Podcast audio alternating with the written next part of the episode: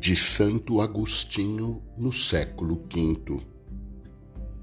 Tempos ruins, tempos difíceis. É isto que as pessoas estão dizendo.